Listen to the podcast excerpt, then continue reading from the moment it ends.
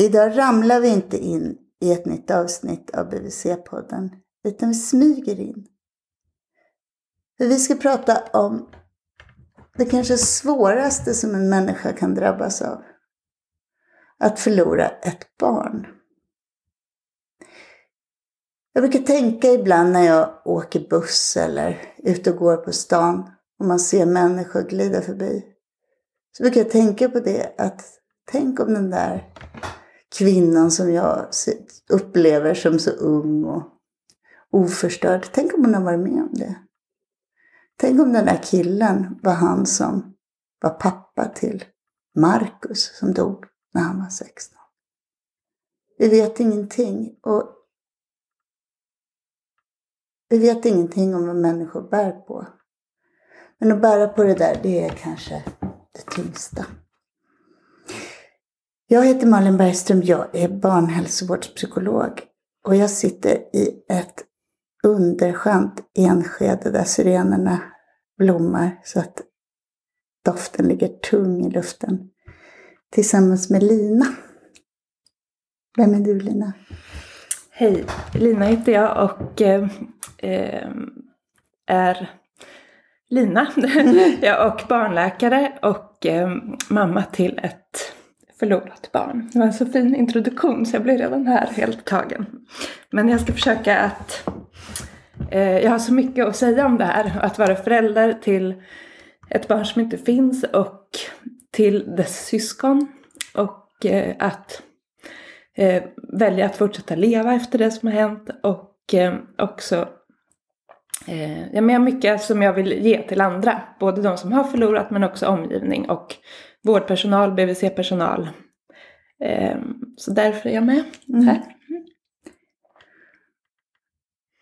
Och du är barnläkare Lina och har jobbat med den här frågan på olika sätt efter att Ingrid dog. Ja. Hur länge sedan är det? Eh, Ingrid dog för eh, januari 2010 så det är drygt åtta år sedan. Mm. Hur gammal var hon?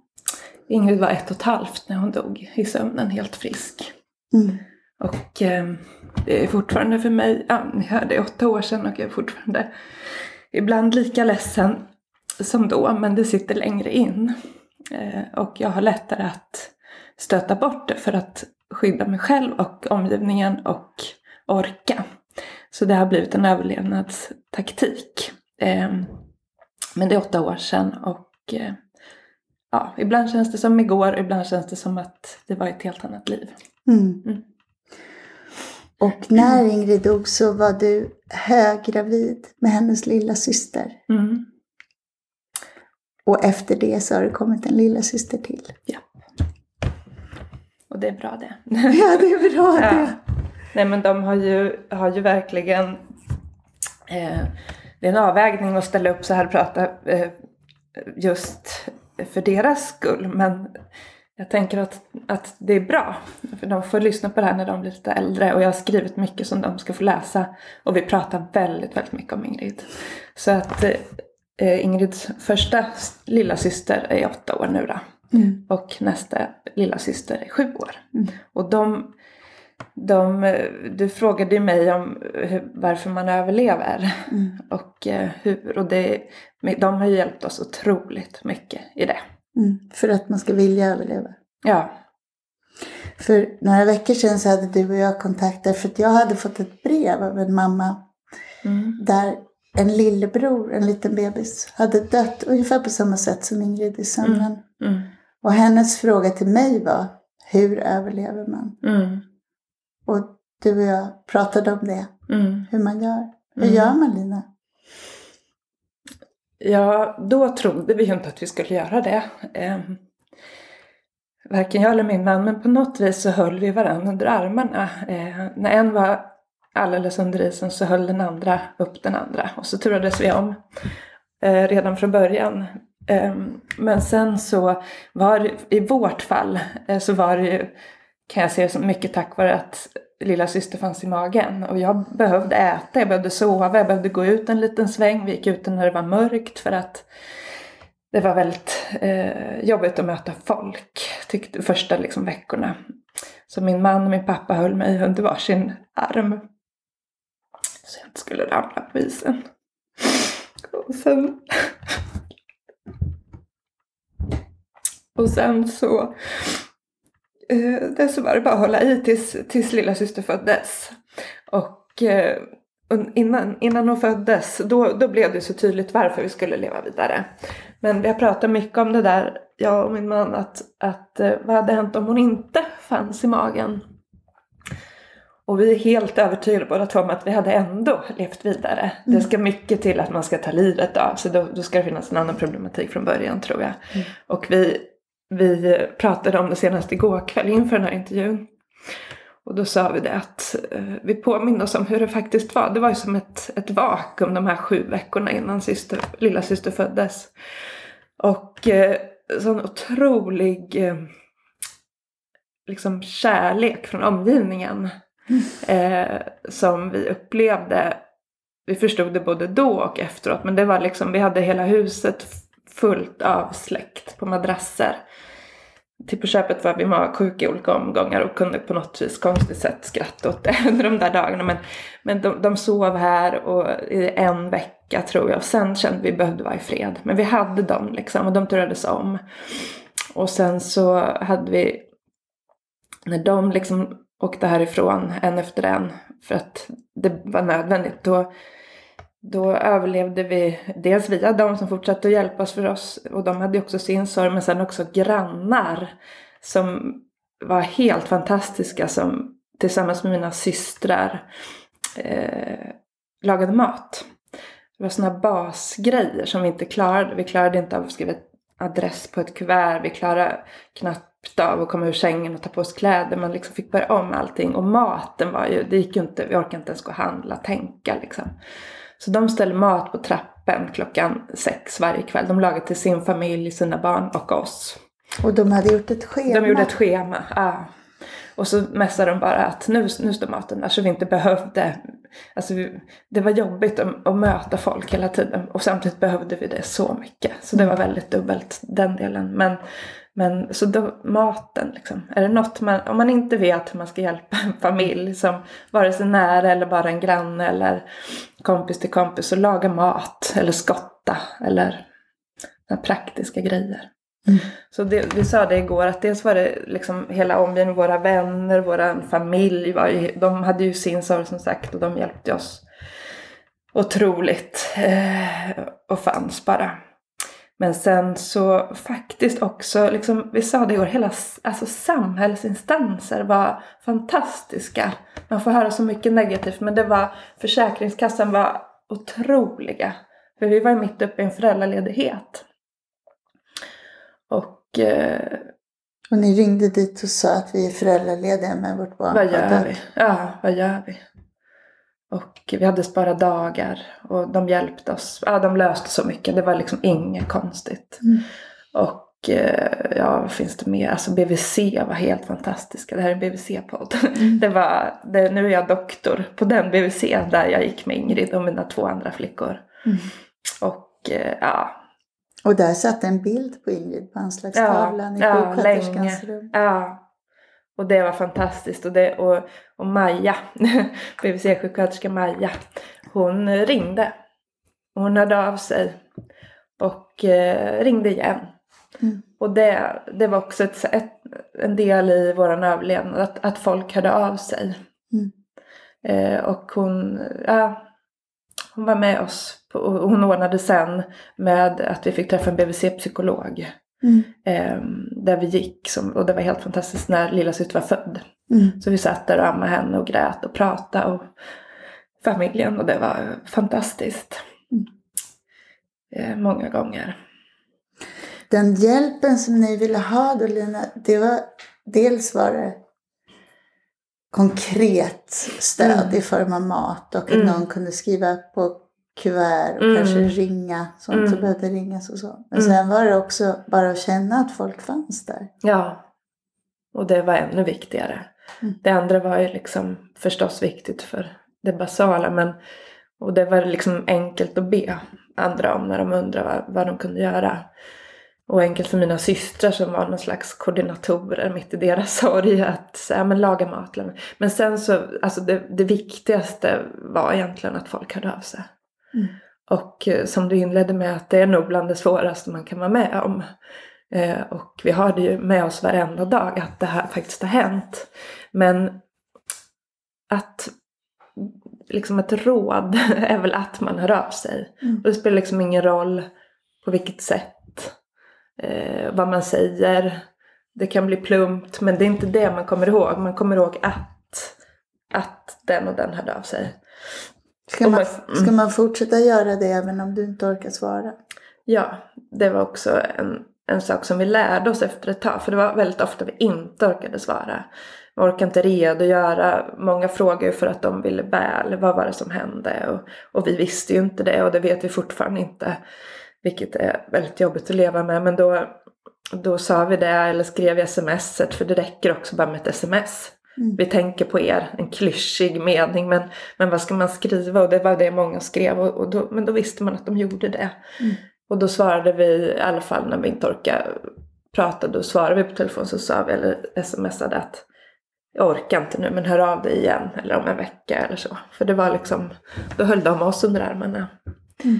Eh, min chef eh, ringde på Säckska barnsjukhus där jag jobbar, hon, hon ringde en gång i veckan. Eh, och det var också helt fantastiskt. Och då svarade inte, vi var ju på mycket MVC och mycket kontroller och kurator och psykolog allt möjligt. Så, eller så orkade vi inte svara. Då skickade hon ett brev. Och så hörde hon av sig nästa vecka igen. Och det var för mig en otrolig hjälp att komma tillbaks till arbetet sen så småningom. Så trots att du inte alltid svarar upp på de där kontaktförsöken så band det dig till något slags liv utanför ändå? Ja, det gjorde det. Jag tror det liksom, ja men det förstärkte kanske den identitet jag någonstans hade och, och det sammanhang jag hade som helt liksom försvann när Ingrid dog. Mm. Eh, tror jag. Eh, och det hjälpte mig både då och sen senare. Det var några, några få som inte hörde av sig som bytte sida på trottoaren och det var ju för att de tyckte det var svårt. Det var inte för att de ville något illa, men det var svårt att hantera. Det är ju det folk är mest rädda för. Det blir nästan som att det är smittsamt, som en cancer tror man.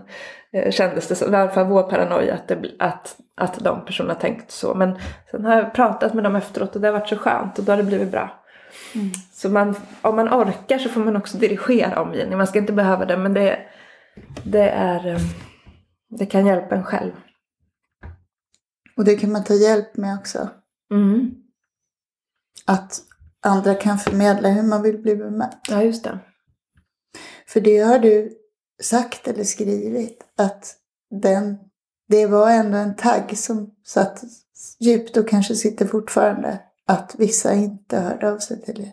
Jo men så är det. Och det säger många vare sig det handlar om skilsmässa eller en annan form av, jag tror man kan jämföra sorger liksom och kriser. Och då i det här också, även om det här är kanske extremt. Men att det blir en uppdelning i vilka var det man kunde lita på då och vilka var det inte. Och det var väldigt få som, de flesta fanns ju där.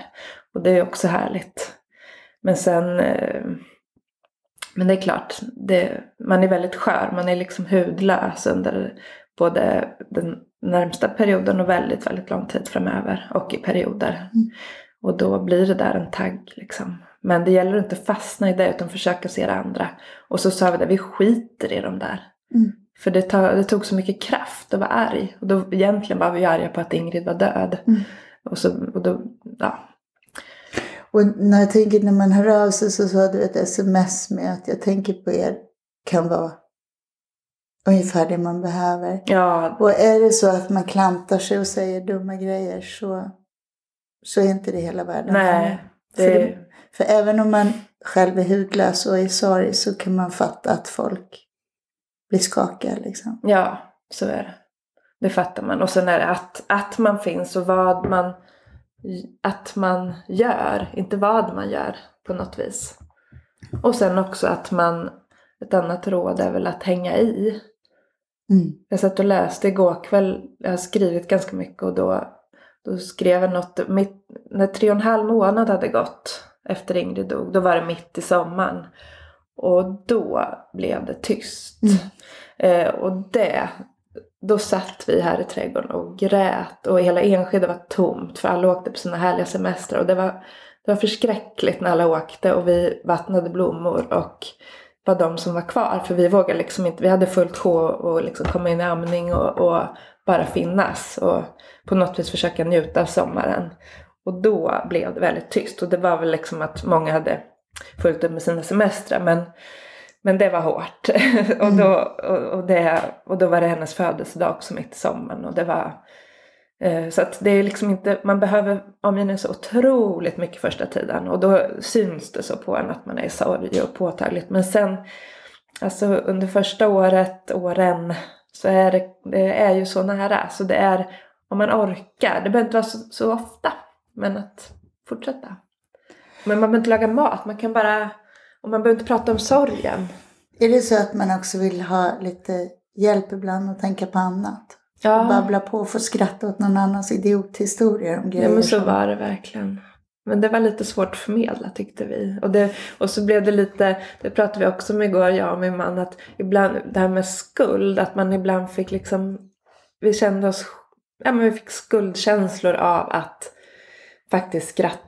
Vilket vi gjorde redan några månader efter och till och med första dagarna. Jättekonstigt på något vis. Men vi gjorde det. Och eh, så satte man det där skrattet liksom i halsen och gud. Kan vi skratta? Att man får, och då, lite samma sak när man pratar ytligt med omgivningen. Så med kompisar och grannar. Och då fick, det kändes som inte på riktigt. Men vi behövde det jätte- jättemycket. Mm. Och lite grann bara få höra vad folk gjorde liksom. Utan att behöva redovisa själv. För vi gjorde ju inget annat än att välja gravsten, amma, åka till graven väldigt länge. Så, Den där skulden väl att man är glad också och så. Vad tror du att den handlar om? Att, att det är svårt för oss att tänka att vi ändå känner flera saker samtidigt. Eller? Ja, så är det nog. Att det är så primitivt där. Att, Mm. eller att det inte kopplar riktigt mellan den tänkande hjärnan och det där. De Mm. där primitiva känslorna. Mm. Jag vet inte varför, men, men det, så kan det säkert vara. Och att man kanske tror, har en bild av att, att eh, man borde bara vara i sorg. Att det är något konstant. Men det finns där i grunden liksom. Men sen är det väl också liksom människans överlevnad, så jag vet inte. Att man, man har det där kvar liksom. Men sorg kanske också ser ut annorlunda än vad vi tänker på det. Mm. Jag tycker när jag som psykolog har träffat föräldrar som har mist sina barn, Mm. att det har varit något som vi har pratat ganska mycket om. Mm. Att precis som man kan ha en föreställning om hur man ska känna när man får sitt barn, Mm. så kan man ha en föreställning om vad en riktig sorg är. Och, Mm. ja, det ska ha någon slags faser eller någon process och den skulle vara si och så. Och att det kan bli som någon slags litet raster av Mm. om det man själv känner är. Jag vet inte. Jo men jag tror helt, och så tror jag att omgivningen har de föreställningarna också. Och under läkarlinjen minns jag inte vad faserna hette knappt. Men det var ju orienteringsfas och krisfas och allt vad det var. Och den ena skulle efterträda den andra. Men det, ja visst krisfas. Men de andra och krisfasen de varvar varann hela tiden. Hade vi en nyfödd liten bebis som påminde oss om livet hela tiden. Så det var ju liksom en, jag tror det är så för alla att det är liksom jag tror sorgen är rätt lika människor emellan. Där är vi lika liksom. Och att de där faserna går lite grann i varann. Mm. Och tillbaks och saker påminner och... Tror jag. Mm. Är det inte också så Lina att sorg är mycket längre än vad de där faserna vill låta påskina? Jag har ibland tänkt Mm. att det där är som en tröst för människor. Att det ska finnas någon logik och först en och sen någon nyorienteringsfas man ska komma in i. Som om Mm. de andra var över då. Att det kanske är Mm. en tröst för människor som precis har mist någon. För att man ska orka leva liksom. Mm, Man orkar det. inte höra att det här kommer faktiskt du leva med igen. Nej, jag fick frågan av någon som jag inte känner alls väl men som kände till det hela. Och det var liksom sju månader efteråt. Har ni kommit över det nu? Och det, det var liksom, men gud. Du har inte förstått någonting. Och jag Mm. tror verkligen det är så att det är mycket längre än. Man lär sig leva med den. Mm. Med sorgen. Och ibland liknar jag vid, ja men det är liksom, den blir inkapslad på något vis. I, i bomull och i, jag vet inte vad. Och så, men som en sårskorpa som blir lite hårdare hela tiden. Men så pillar man på den där eller någonting påminner en. Och då, och det är, ibland vet man inte vad det är utan det bara, då ramlar skorpan av och så är man mitt i det där igen. Mm. Men att eh, jag tror det är någon form av överlevnadsinstinkt att man kapslar in det. Och tiden gör det på något vis. Så länge man inte så länge, så länge man tar hjälp tror jag och, och ber. Det låter som en klyscha men att man måste igenom den. Mm. Och det har nog varit våran grej. Att vi har lyft på varenda jäkla sten. Mm. Och gått och pratat med eh, professionella sorgmottagning. De liksom bara pratar om sorg. Berätta om den lite. Ja. Eh, ska jag namnge vad den heter? Mm. Ja, den ligger på Karlbergsvägen tror jag fortfarande. Som heter Sorgmottagningen. Och vi fick, jag vet inte vem vi fick tips. Det var nog av våran BVC-psykolog. Den finns här i Stockholm men jag har också fått höra att det finns också på andra håll i landet Ja, sorgmottagningar. Jättebra. För det, det var liksom, i alla fall för mig, en nyckel. Eller liksom ett sätt att komma vidare på något sätt. Eh, Och då, då ringde man dit på deras telefonsvarare så ringde de och be- beskrev så ringde de tillbaka och så var det en stif- är det en stiftelse vad jag förstår, kommer ihåg det som. Och då går man dit så länge de tycker att man behöver. Och det kostade ingenting. Och det var bra för annars kan det kosta ganska mycket att gå och prata. Mm. Ibland.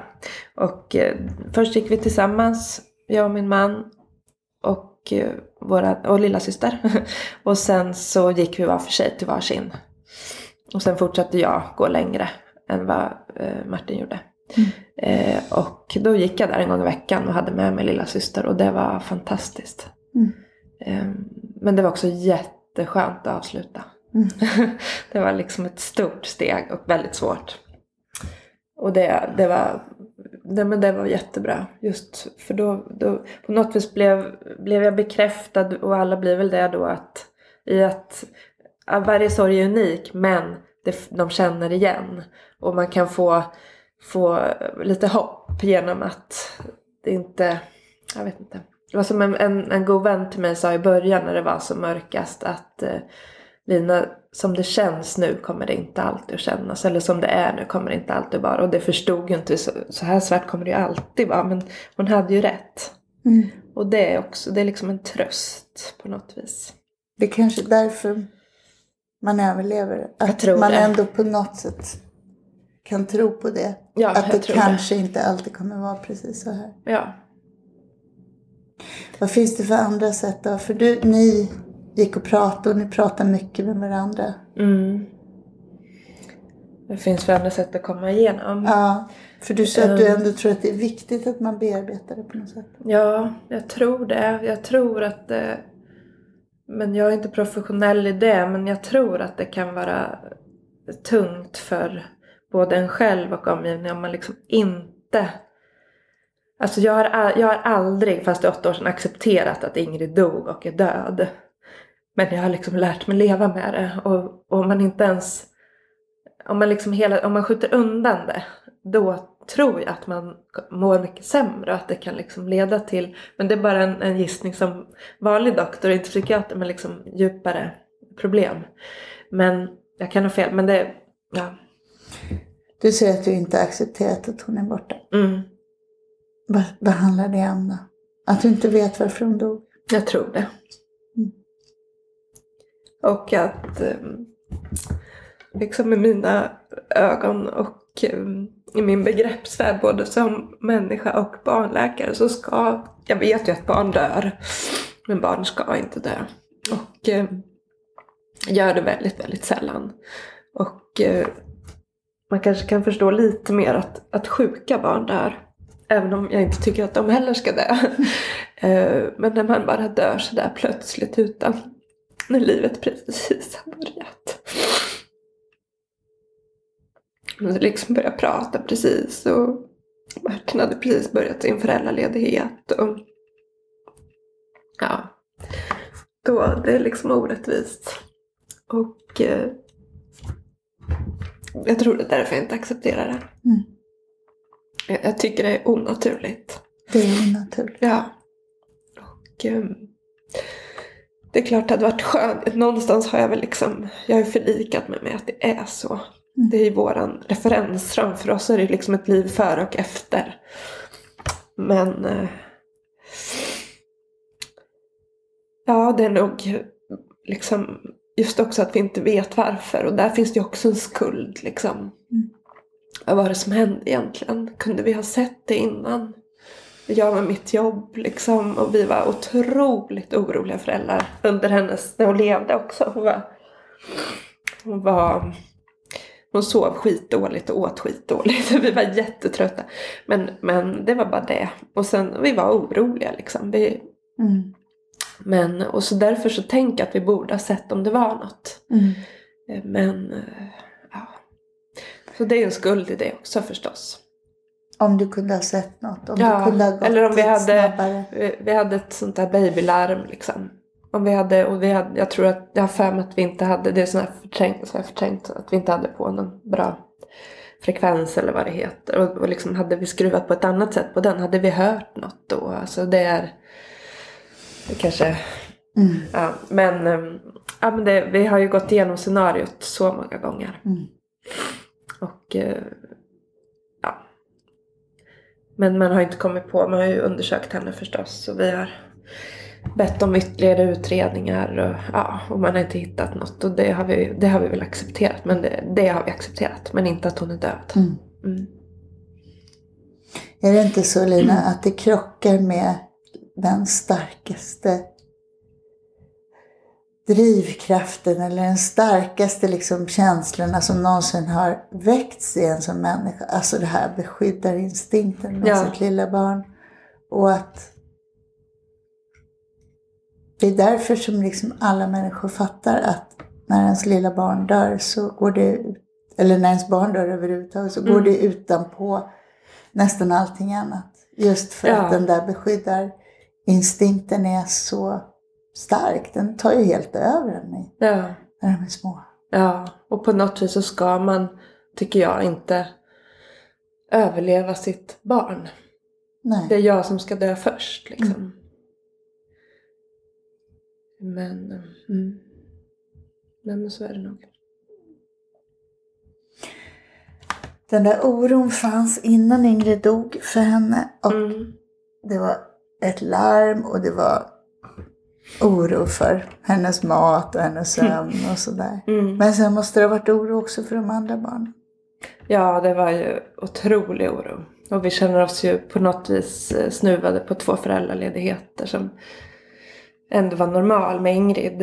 Eh, Och sen blev det ju liksom, vi njöt ju som bara den och var i nuet. Och, men det var liksom, eh, alltså vi hade ju andningslarm på båda.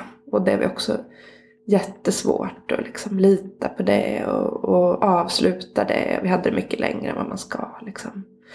Ehm, och eh, alltså första nätterna när lilla syster var född, då satt vi ju liksom i pass med henne i famnen. Och turades om, för vi vågade inte sova. Mm. Ehm, men ja, så det var jätte, jättemycket oro. Förstås. Och Eh, lätt att bli osams kring det. Att, förstås trötthet och en vilja att nu är det normalt. Och samtidigt liksom en förståelse över att det värsta kan hända eftersom det har hänt. Ehm, jag hade några väldigt bra eh, personer, Göran Wennergren och Hugo Lagerkrans som jobbar mycket med plötslig spädbarnsdöd som blev diagnosen och som faktiskt sa till mig eh, att det här kommer inte hända igen. Mm. Eh, och det var väldigt skönt att höra från liksom, erfaren vårdpersonal. Jag vet ju att de inte kan garantera mig det på något sätt. Men man behövde verkligen höra det. De visste vad du behövde höra. Ja. Så det försökte vi intala oss. Att, att så är det. Och vi hitt, man hittar ju inget ärftligt liksom eh, på Ingrid. Så det försökte liksom eh, landa i det. Men Är det inte så Lina att det är vår uppgift ibland inom vården, både som barnläkare, barnpsykolog och BHV-sjuksköterska, att titta föräldrar i ögonen och Mm. säga att det här är lugnt. Nu Mm. bär jag det här ansvaret. Mm. Lita på mig. Ja, Det jag kommer tycker det. Mm. Ja, till och med jag säger det till föräldrar nu och jag tror ju på det.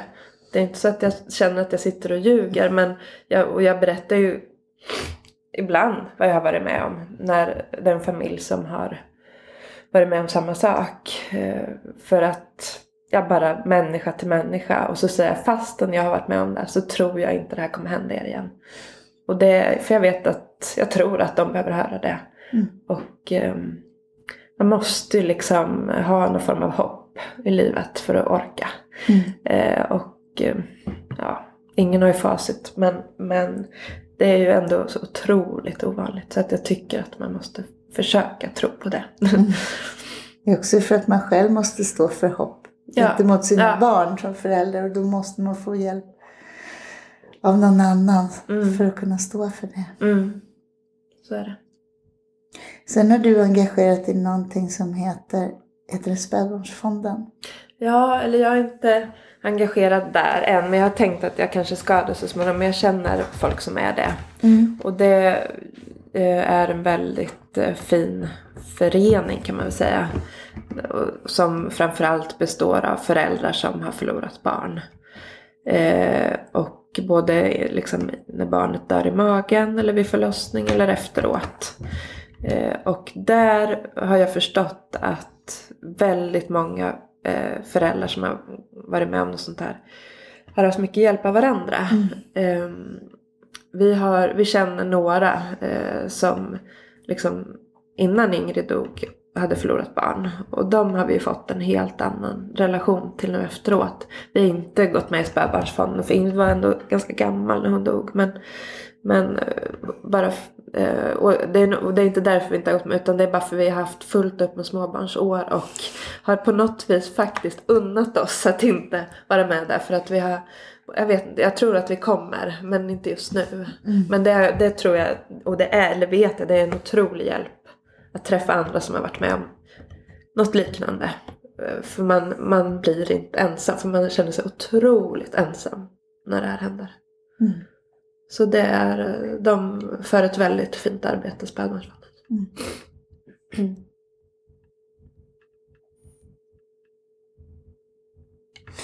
Vi bara snuddade vid det. Vid skuld. Mm. Och prata om liksom oro och hur man lastar sig själv. Jag tänker också hur det där blir i ens relation om man är två. Mm. Det är så lätt att allting som bubblar inom en själv starkt Mm. slängs i ansiktet på den man lever med fram och Mm. tillbaka och så.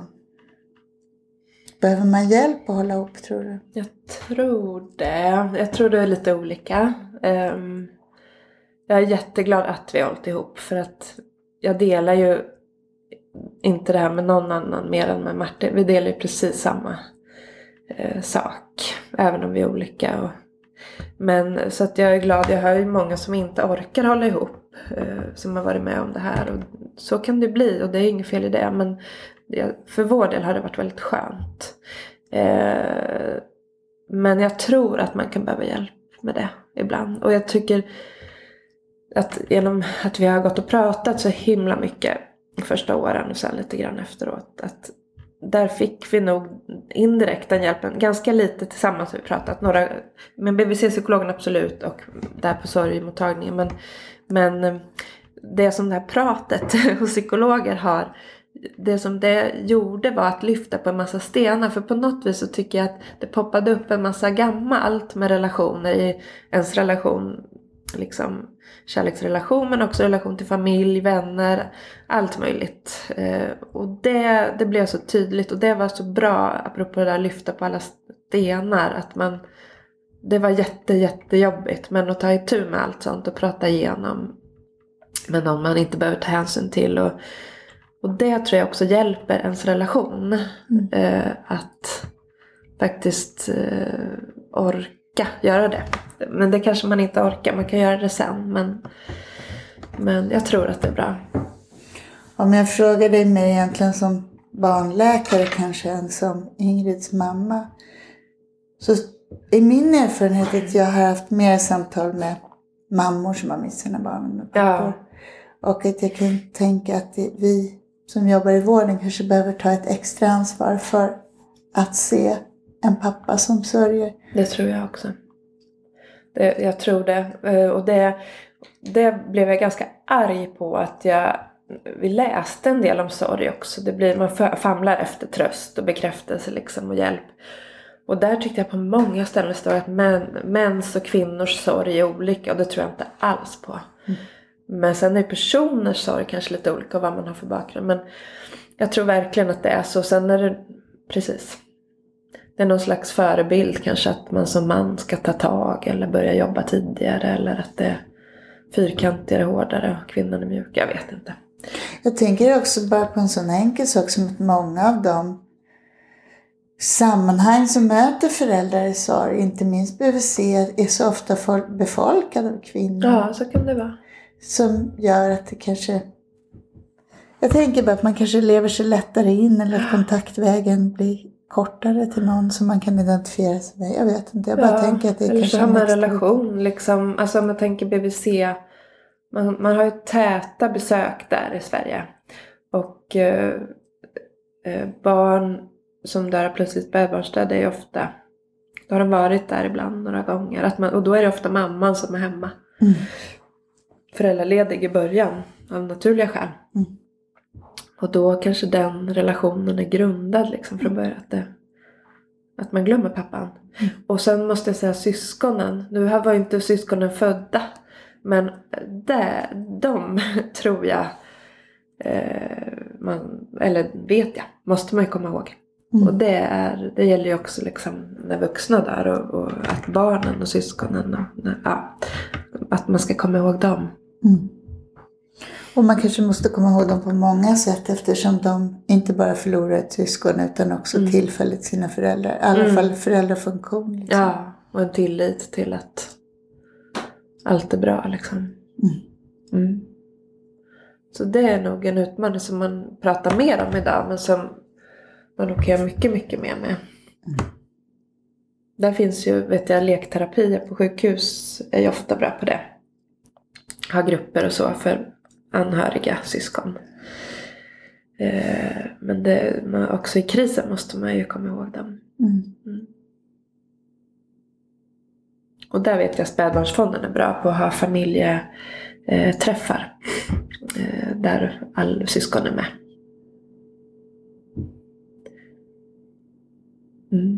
Och där, eh, om man pratar om oss, så har ju vår Ingrids systrar eh, på något vis, de träffade ju aldrig henne.